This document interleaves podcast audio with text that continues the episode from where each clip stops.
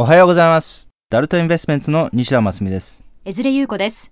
インター FM インベスターズサンデー。この番組では企業の経営を改善して日本経済を元気にしていこう。そんな投資家や経営者の方々をお迎えして他では聞けないディープな経済トークをお送りします。日曜日のくつろいだ朝を私たち二人が爽やかな音楽とともにプロデュースしてまいります。今週も先週に引き続き響きパースアドバイザーズ代表取締役社長清水優也さんをゲストにお迎えします。ますみさん、清水さんとは今週はどんなお話をされたいですか？今週はより具体的にインゲージメントや投資についてお伺いしたいと思っています。Investors Sunday. インター FM Investors Sunday 西田真澄です。江連優子です。それではゲストをご紹介しましょう。先週に続いてのご登場です。響きパースアドバイザーズ代表取締役社長清水優也さんです。おはようございます。おはようございます。それでは清水さんのプロフィールを簡単にご紹介しましょう。1971年生まれ、慶応義塾大学卒業後、1994年にゴールドマン・サックス証券に入社。その後、数々の会社を経て、2010年にダルトンアドバイザリーの代表取締役に就任。そして2016年にシンガポールにて響きパースアドバイザーズを創業。現在、代表取締役兼投資責任者を務めていらっしゃいます。清水さんですが、情報発信にとても力を入れてらっしゃいます。あの、なんでここまで発信することにフォーカスされているのでしょうか？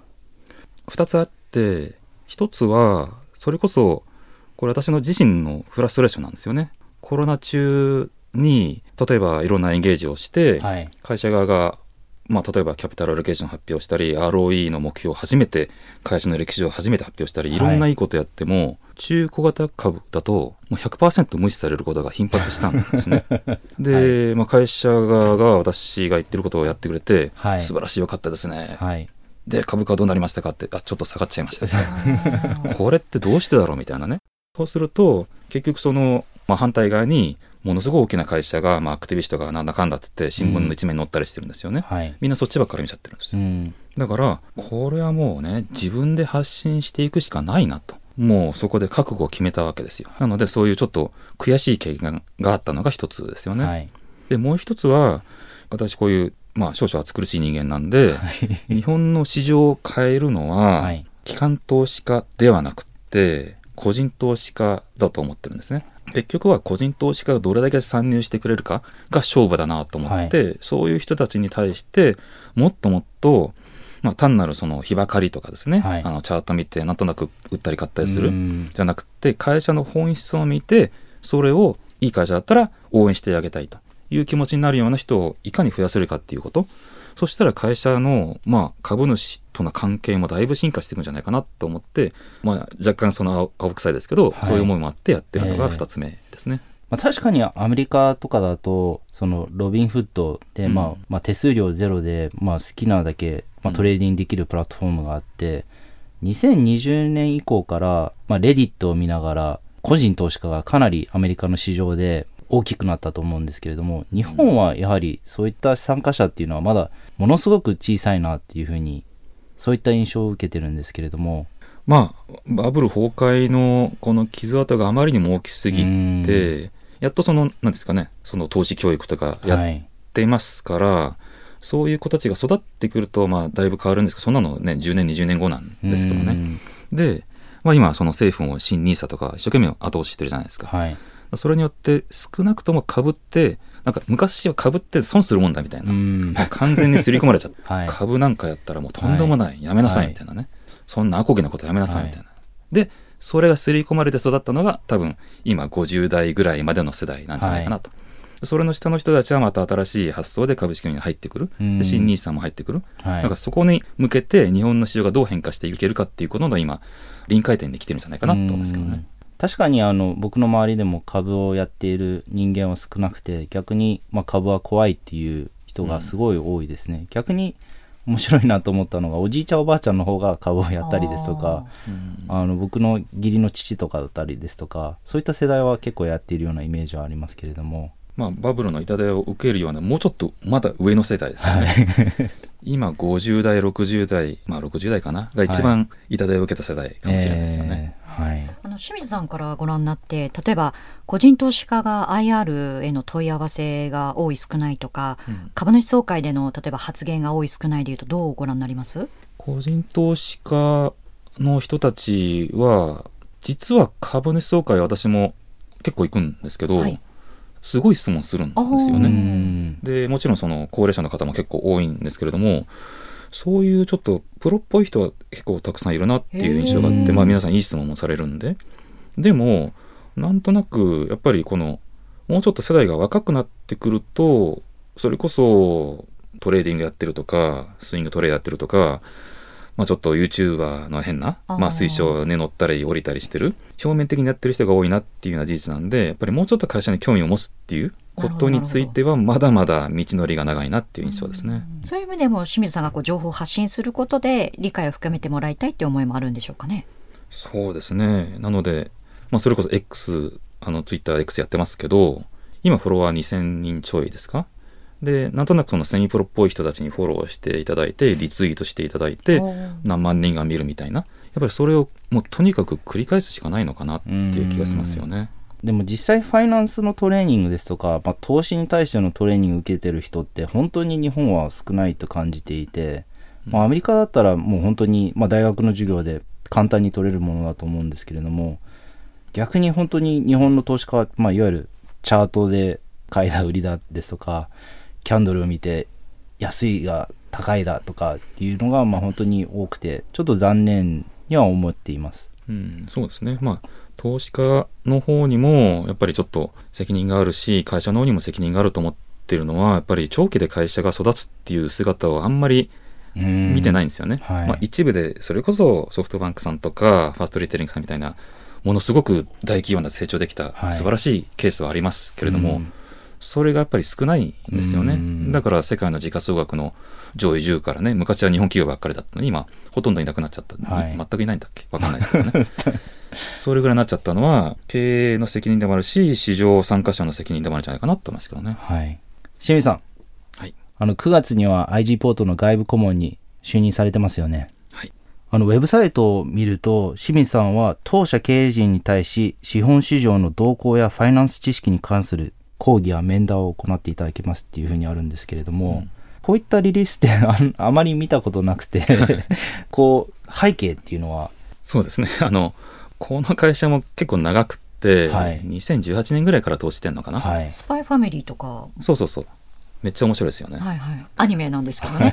であの宣伝も兼ねてめっちゃ面白いですあのそういうアニメ会社で私もその漫画とかアニメ、まあ、好きなんで、はいそうなんですね。投資をしていてでいいコンテンツたくさん持ってるのにそれこそ昔 PBR1 倍とか割れてたんですよね、はいで経営陣にまあ投資して会いに行ってちょっとこれおかしくないですかと。恥ずかしくないですかと。こんなに世界であのヒットしそうなコンテンツたくさん持ってるのに、市場ではなんかソース感状態ですよと。はい。で、私があの勝手な意見として株主としていろんなことを、まあ、言い始めますからと。で、何回もプレゼンに行って、まあ、はいいくつか公開もしてますけどね、自分のウェブサイトで。はい。で、まあ、それこそお金の現在価値、将来価値とかも含めて、ずーっと実は講義をしてきたんですよね。はい。で、まあ、選択と集中とかそういうのもはいやってきて、で、会社側も少しずつそういうことを取り入れてきて、はい。そうすると、業績も良くなってきて、ええ市場の評価も良くなってきて、はいあれ？ちょっと、やっぱり清水さんの言ってること、そう当たらずとも遠からずなんだな、みたいな。はい。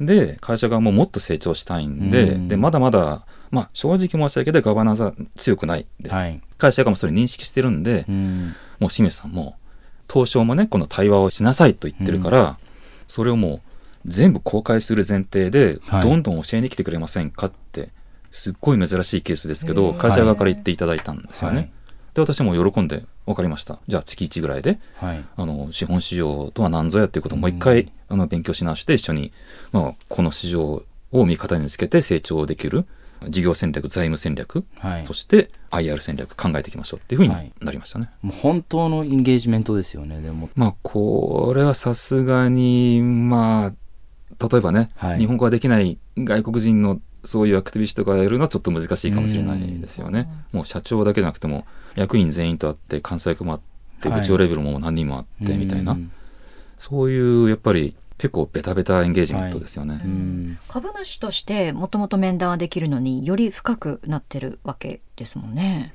そうですね。ファンですしね。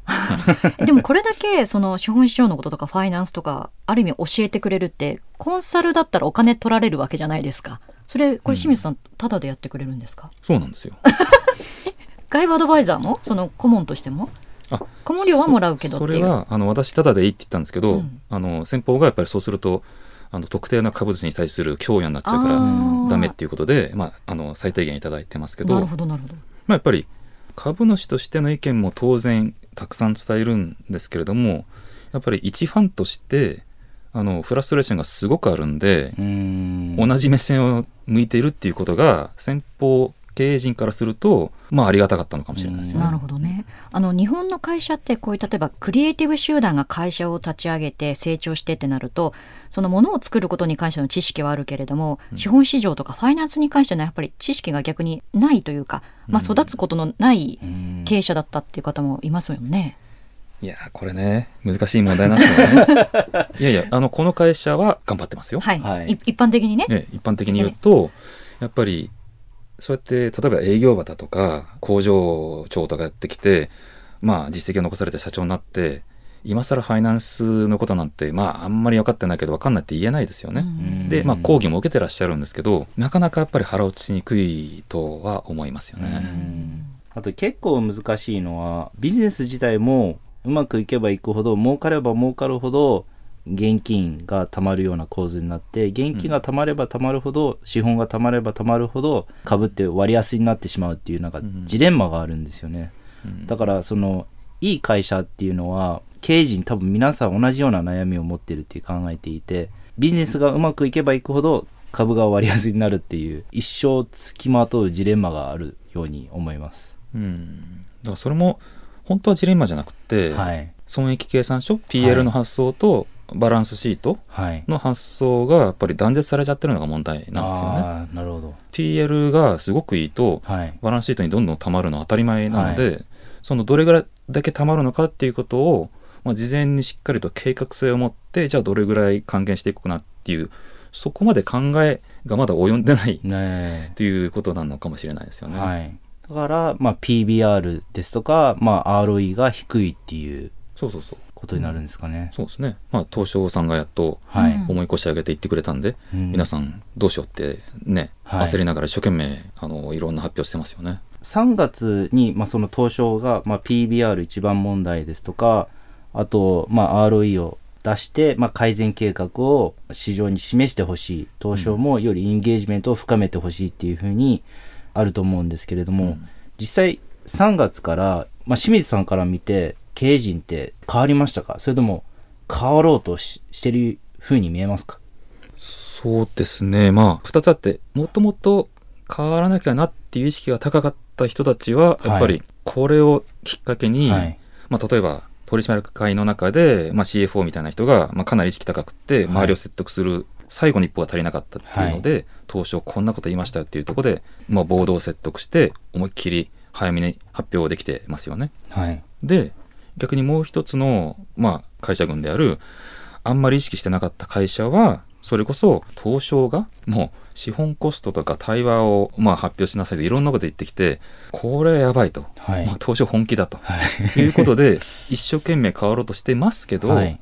それだってまあ普通の会社って変わるのが外に出るのがにじみ出るのが3ヶ月とかやっぱり半年かかるんで、うん。まあその間にね我々みたいな投資家が入ってってはい。こうした方がいいですよああした方がいいですよっていうのを一生懸命そこに差し込んでいる今、うん。そういう意味で言うと意識はだいぶ変わってきてますよね。なるほど。株価に対しての意識がまあ変わって、まあ、今後、まあ、日経平均がまあ33年ぶりのまあ高値にあってもこれからもまあ市場は変わっていくっていうそういった思いになるんでしょうか？まあそれもだから割安企業まあ割安と言われてる企業がどれだけその本当の資本効率とか考えていけるかとの兼ね合いうん。ですよね。でそれがある意味ちょっと今期待先行ではあるんはい。ですけど実際にこれを実現しないとうん。本当に最後のチャンスですよって私も言ってるんですよね。日本企業が世の中で見直されるために、はい。まあそういうふうにみんなで作っていきましょうと東証も言ってるわけだし、と。はい。いう意味ではやっぱりそういう人たちの発想が変わっていく。世代も変わりつつありますし。はいが実現すれば、まあ、全然まだまだ割安だと思いますよね。なるほどあの、まあ、清水さんは、まああのまあ、上場企業の社外取締役にも、まあ、就任されていて、まあ、外から会社に対して取締役に対してまあ意見をまあ伝えるっていうのもあのできるかと思うんですけれども実際いかがですか、まあ、今回、まあ、富士ソフトっていう会社のあの取締役に就任されたそういった経緯っていうのも、はい、もしよろしければお伺いしてもよろしいんでしょうか？そうですね。それはですね、まあ、今実際にあの、まあ、そういう立場にいますので、はい、まあ、あのちょっと細かいことは言いにくいんですけどそういう意味で言うと、まあ、あの他のアクティビストの投資家の、まあ、これも公開されてるんであの 3D インベストメントさんっていう方が、はい。まあ、大株主でいらっしゃって、彼らに推薦、まあ、されたんですよね。はい、で、まあ、彼らが自分たちのメンバーをあの定時総会で推薦して、まあ、残念ながら通らなかったんで臨時総会を請求して、はい、4人の、まあ、自分たち、まあ、3D とは関係ないはい。4名の取締役を推薦されうん。て、そのうち2名を、はい、まあ、会社も受け入れていただいたという経緯で、まあ、私がたまたまその2名の1人だったんですよね。うんで今あの昨年の12月から入って、まあ、一緒にあの一生懸命経営改革を断行中というところですかね。はい、日本企業にとってその社外取締役って、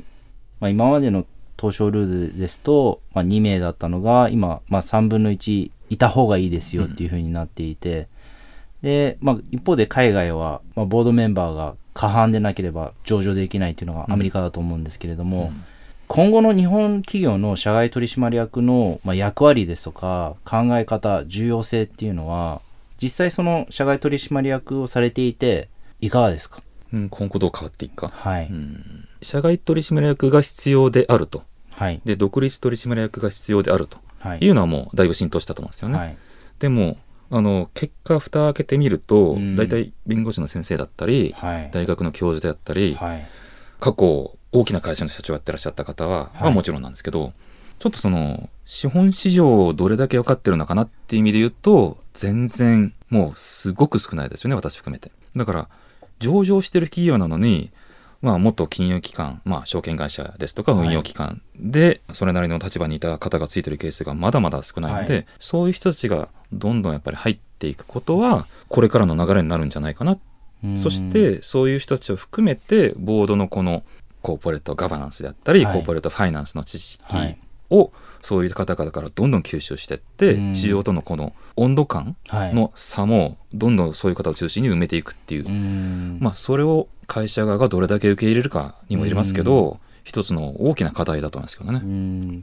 うん特にアメリカの企業と比べても社外取締役が、まあ、元オーディターでであったりですとか、まあ、会計士さんですね、うん。っていうのがやはり多く見受けられていてうん。なんか会計士さんと聞くと、まあ、そのファイナンスに精通していて資本市場に精通してると思わ思われがちだと思うんですけれども意外とそうでなかったりするケースがあの見受けられたりするのでうん。これからもまあそういったファイナンスの社外取締役が増えると清水さんのような方が増えるとうんいいなとは、はい思います。そうですね。まあ、それは必然だと思いますんで、やっぱり、ね、私も、あの、しっかりといいケーススタディにしないといけないなという 緊張感を持ってやってます。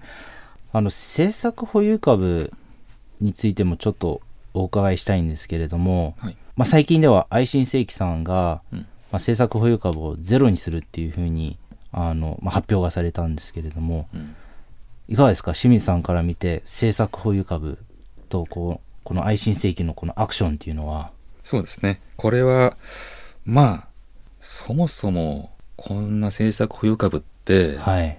20年前になくなっていなければいけないものだと思うんですよね。でそれが続いてしまったことが、はい。まあそれこそあの会社もそうですし投資家の責任でもある、はい。まあ、日本の機関投資家も、まあ、あまり大きな声で言いますけど、ね、大きなグループのあの傘下の運用会社だったりして、はい。やっとそれが自分の声を上げられるような環境になってきた、うん。昔は多分そういうこともなかなか難しかったと思うんですよね。うん。でそれが、まあ、例えばいろんなこの外部要因っていうんですかね。まあ、それこそビス規制バーゼル3で銀行のその株式のリスクウェイトが大きく変わったり過去2年ぐらいでいわゆるこの議決権はい。講師アドバイザーっていうんですけどね、はい。グラスルイスとか ISS さんとかが、はい。まあ、その、まあ、政策及びに反対っていうんですかねそのトップのサインに反対するっていうことをはい。まあ、そうやって外堀がやっぱり埋められてきてるんで、やっとこの企業の皆さんも、バランスシートの、まあ、ある意味、よっぽどちょっと妥協して言うと、はい。ちょっと無駄遣いなのかな。まあ、妥協しなくても無無駄遣いか。はい。まあ、それによって、まあ、はいジャブジャブ、あの、途が溜まってて、ROE も結果的に下がってるはいわけですから、やっぱり、お互いあうんの呼吸で議はい決権をイエスで行使するみたいなはい暗黙の了解がある世界っていうのは本当にこれ資本市場としては良くないと思うんですよね。ねだからこれをその最も大きな牙城であったうん日本の世界最大の製造グループはい。の一角、うんティア1である愛心さんとかそんなことを発表するっていうこと自体私もすごくポジティブに驚いてますけれども、やっとこういう時代が来たかっていうことですよね。もうそれによっておそらくなし崩し的にどんどん変わっていくと思いますうね。ん。なんかその我々もエンゲージメントしていく中で結構会社さんがおっしゃるのは、うん。リレーションシップがあるからですとか、まあ、売れない理由が、うん。まあ、多々あると。担当者が売りたくないですとか、うん。でも IC 正規さんがやはりそれをゼロにすると、まあ、いわゆるそのしがらみをも全て否定されるような形で、まあ、今後、まあ、そういった政策保有株がなくなる日がまあ、あれですよね。要するに戦略的に重要であったら別に持っていることに何の悪いことはないですよね。はいでも、過去からずっとあるものに対しての検証がなされてないっていうだけですよね。なんとなくずっと思ってるから、はいこれ変えるのはちょっとあれだし、あの先方に聞きに行くのもちょっとなんか、ああの、億劫だよね、みたいな。忖度の塊が両方からぶつかり合ってみたいなね。それは、はいあの、まあ、今年も我々も株主展は1個やったんですけど、はい政策保有株式は毎年お互い持っているべきかどうかを検証するように聞き合いなさいっていう定款変更の、まあ、株主展はしたんですよね。はい。まあ、否決されましたけど、はい。そういうふうに毎回毎回うん。こうやってリフレッシュしていくべきもの、ではい。本当にシナジーがあるんだったらどうぞどうぞ持ってくださいと。うん。それが数値化できないんだったら、はい。やっぱり一旦まっさらにするべきじゃないですかっていうことを、まあ、アイシーさんはい。が決断したわけですよね。うん。っていうことはあのグループ全体一つの会社だけが先行してそんなこと発表する。そんなことはおそらくないと思うんで何かしらいろんな話が進んでるんじゃないかなっていう意味で言うと、やっぱり日本のこういう一大企業グループがそういう方向にもう舵を切ったっていうことにのマーケットのインパクトって大きいかなと思うんですよね。えさて、インベスターズサンデー、ひびきパースアドバイザーズ代表取締役社長、清水優也さんをお迎えしてお話を伺ってきましたが、そろそろお時間になりました。清水さんからお知らせがありましたら、ぜひともお願いします。小さい会社ですけど一生懸命こうやってやってましてでそれこそパブリック型ということでウェブサイトあるんですよね。はい。で、響きインベストメントニュースっていうのやってますんで、まあそちらをご覧いただくと、日々どんな提案してるかとか、まあどういうレターを送ってるかとか全部出てますんで、はいご覧いただきたいなっていうのと、まあもちろん X もやってるんで、何かしら発表した時に X 必ず載せるようにしてるんで、関心ある方はぜひそちらもご覧いただきたいなと思います。はい。勉強になりますもんね。あの、はいどのマテリアルを取っても論文のような大学の講義を受けるようなそうなんですよ。はい、クオリティのものなので本当にいつも楽しみです。頑張ります。あと、私 YouTube も拝見したんですけれども。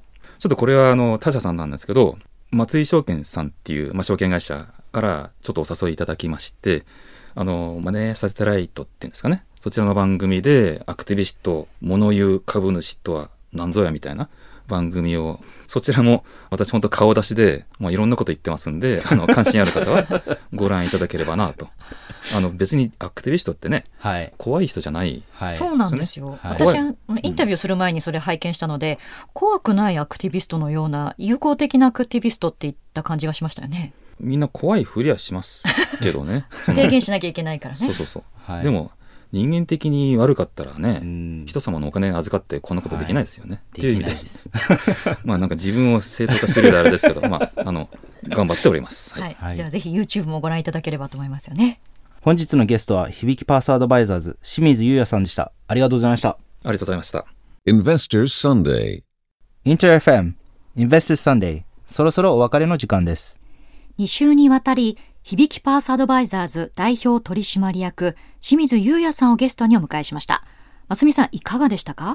あの、まあ、エンゲージメントの方法も様々なんですけれども、まあ、清水さんは、まあ、情報を発信することによって会社を変えていくといった手法を使っているので、非常に勉強になりました。そうですね。書くことがお好きということでね、論文のようなレポートもまとめていらっしゃいますからね。はい。ぜひ読んでみるのもいいかもしれないですね。はい。番組では、リスナーの皆さんからのメッセージをお待ちしています。経済に関する素朴な疑問、呼んでほしいゲストなど何でも OK です。メールアドレス、invest.interfm.jp invest.interfm.jp インベストは INVEST です。たくさんのメッセージをお待ちしております。今日放送のアーカイブは、オーディオコンテンツプラットフォーム、 AuDee、Spotify などでも聞くことができます。詳しくは、インベスターズサンデーのページにアクセスしてくださいね。それではまた来週、Investors Sunday。DJ は西田真澄。そして、江連優子でした。Have a splendid weekend. Bye! AuDee.